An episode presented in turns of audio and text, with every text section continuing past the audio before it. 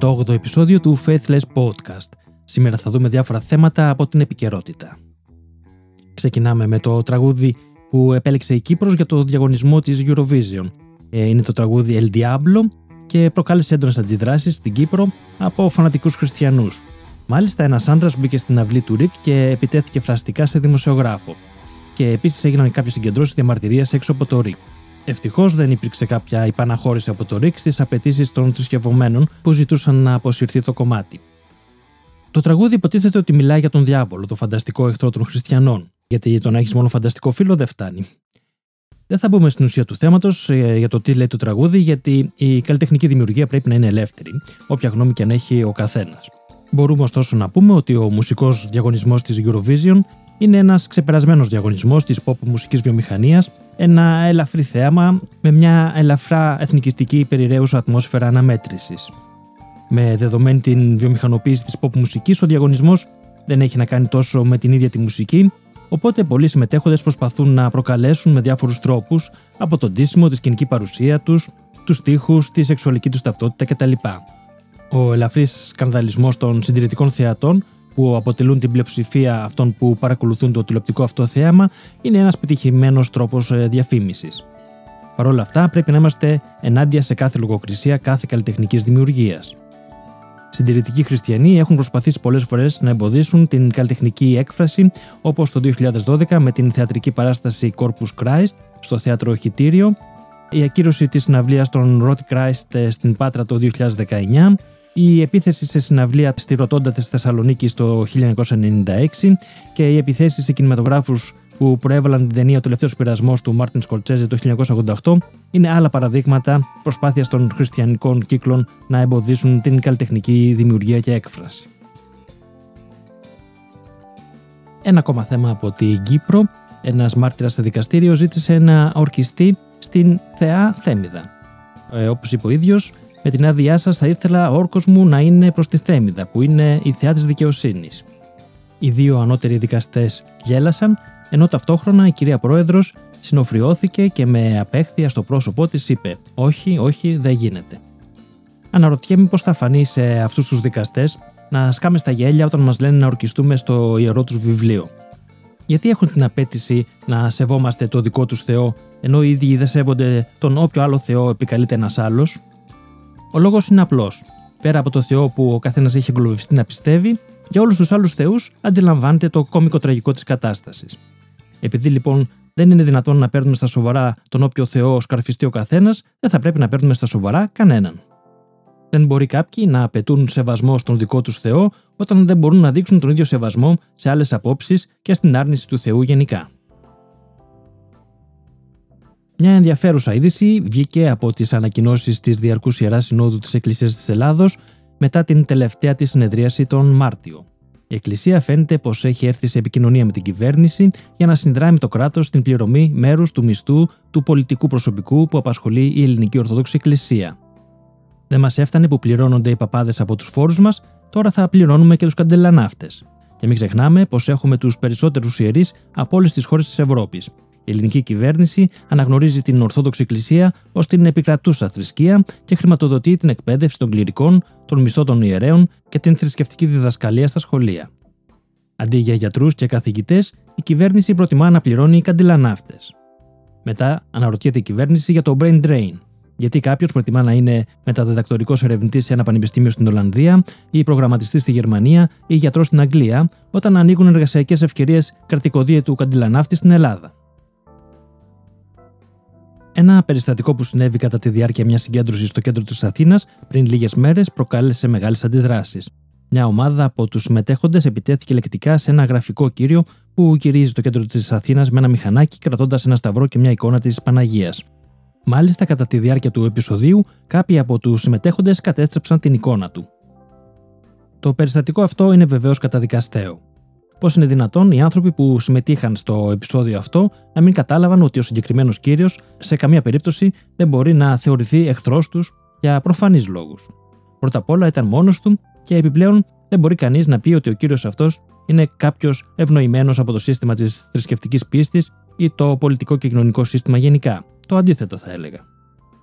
Η αντιπαράθεση απόψεων στον δρόμο είναι απολύτως κατανοητή, ακόμα και αν γίνεται σε υψηλούς τόνους. Όμως, η καταστροφή της εικόνας είναι κάτι που νομίζουμε ξεπερνά τα όρια του κοινωνικού ανταγωνισμού. Όχι γιατί θεωρούμε την εικόνα ιερή. Αντίθετα, δεν υπάρχει τίποτα ιερό σε οποιοδήποτε σύμβολο και η καταστροφή των συμβόλων είναι κατά συνέπεια συμβολική πράξη. Τα σύμβολα δεν έχουν αξία. Ο άνθρωπος όμως έχει. Και η καταστροφή της εικόνας που είχε αυτός ο άνθρωπος ήταν κάτι που πολύ πιθανό να του δημιούργησε έντονη αρνητική ψυχολογική φόρτιση, κάτι που η συγκεκριμένη κατάσταση δεν έδινε σε κανένα το δικαίωμα να προκαλέσει. Η πράξη αυτή δείχνει παινία επιχειρημάτων και αντιδράσεις ψυχολογίας όχλου όταν πραγματικά τίποτα δεν δικαιολογεί κάτι τέτοιο. Οι πολιτικά και κοινωνικά ενεργοί άθεοι δεν χρησιμοποιούν βία και εξαναγκασμό για να πετύχουν την κοινωνική μεταστροφή στα θέματα που αφορούν τη θρησκευτική πίστη. Η αλλαγή των πιστεύω κάποιου δεν μπορεί ποτέ να επιτευχθεί με καταναγκασμό οποιασδήποτε μορφής. Τα όπλα μας είναι ο λόγος και η λογική.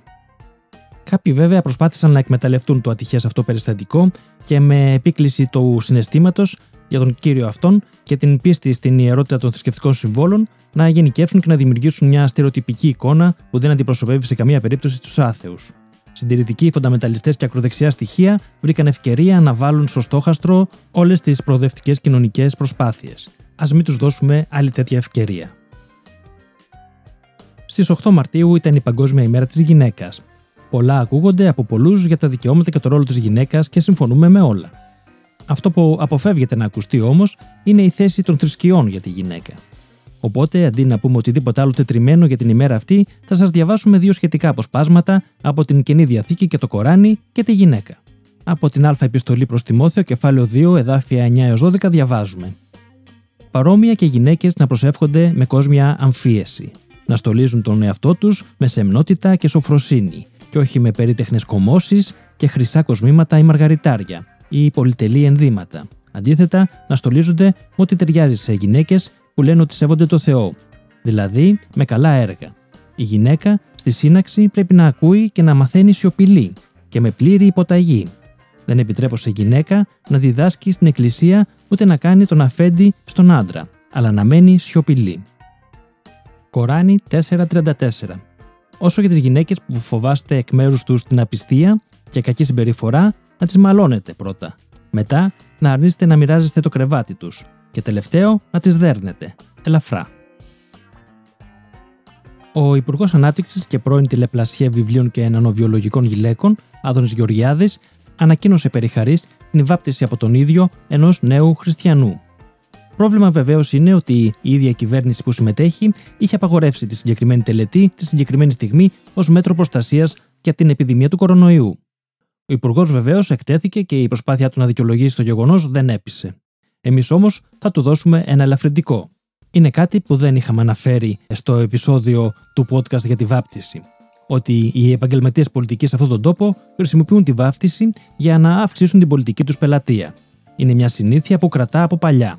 Οι κουμπαριές και τα επακόλουθα ρουσφέτια όταν το βαφτιστήρι φτάσει στην ηλικία για διορισμό ήταν και φαίνεται πως είναι ακόμα ένα χαρακτηριστικό του πολιτικού συστήματος μιας χώρας που είδε αλλά δεν κατάλαβε από διαφωτισμό. 200 χρόνια μετά την Επανάσταση του 1821, φαίνεται πως παλιές νοοτροπίες καταφέρουν να επιβιώνουν όσο βεβαίως τους το επιτρέπουμε. Συνεχίζουμε με μια απάντηση σε ένα σχόλιο που λάβαμε σε κάποιο από τα βίντεό μας στο κανάλι μας στο YouTube. Το σχόλιο είναι του Γιώργου Γκάς, ελπίζω να το είπα καλά, και τον ευχαριστούμε όπως και όλους ε, για τα σχόλιά τους.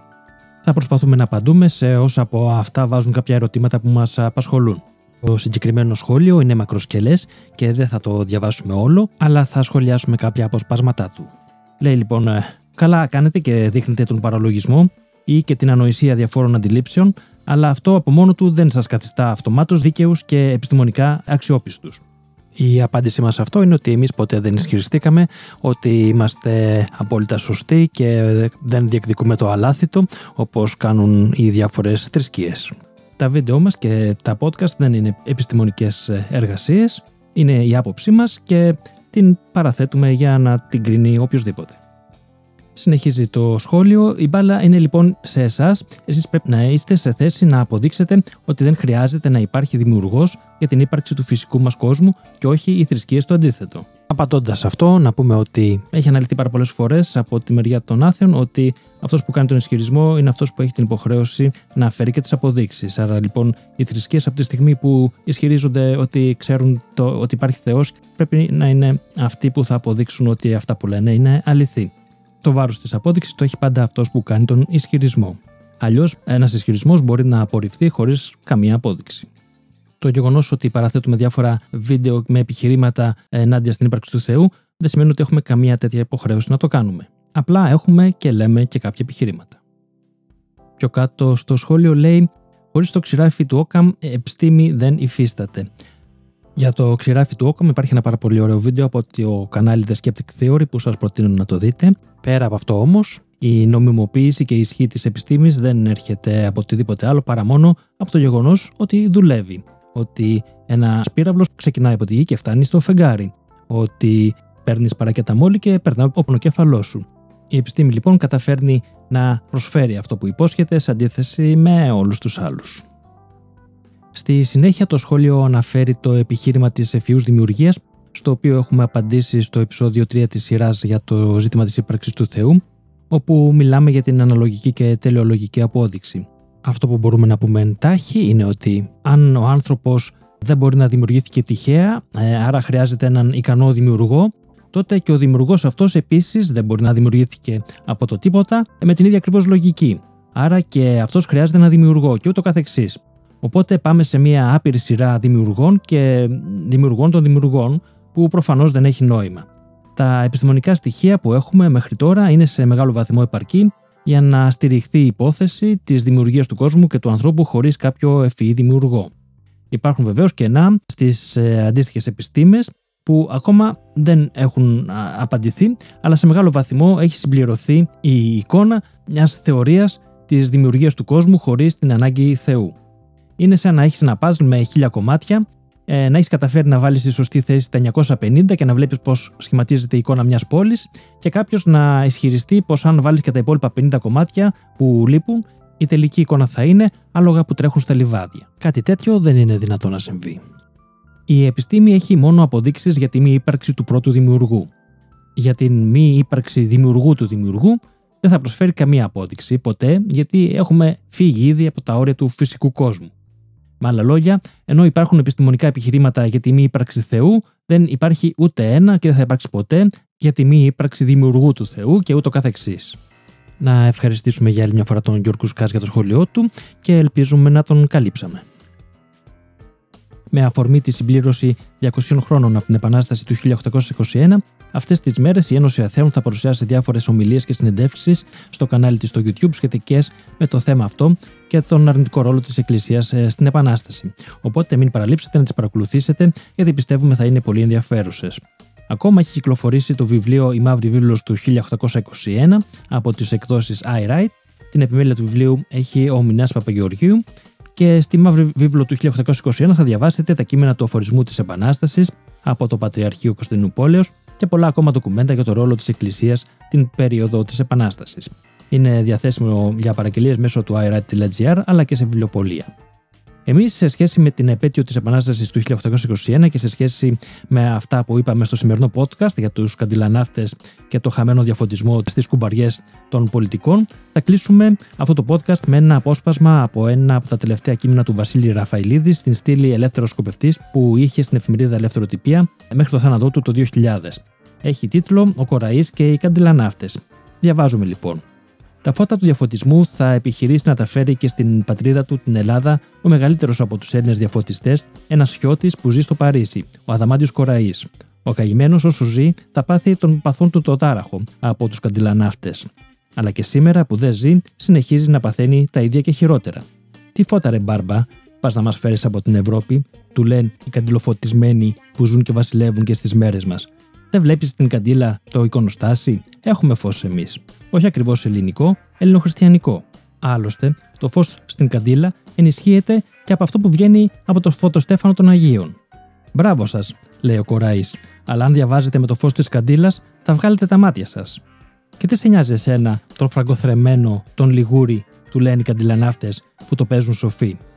Άλλωστε, ποιος σου είπε πώς εμείς τραβάμε κανένα ζόρι που διαβάζουμε έτσι, κυρίως στην Αγία Γραφή και αυτή λογοκριμένη από τους παπάδες; Μια χαρά είμαστε με το λόγο του Θεού. Ο λόγος ο δικός σου και των ομοιών σου περισσεύει. Ο Κοραής λέει: Εντάξει, ρε παιδιά, δεν είπα να σβήσετε τις καντήλες, είπα μόνο να μάθετε να χρησιμοποιείτε το μυαλό σας. Αλλά πού αυτή.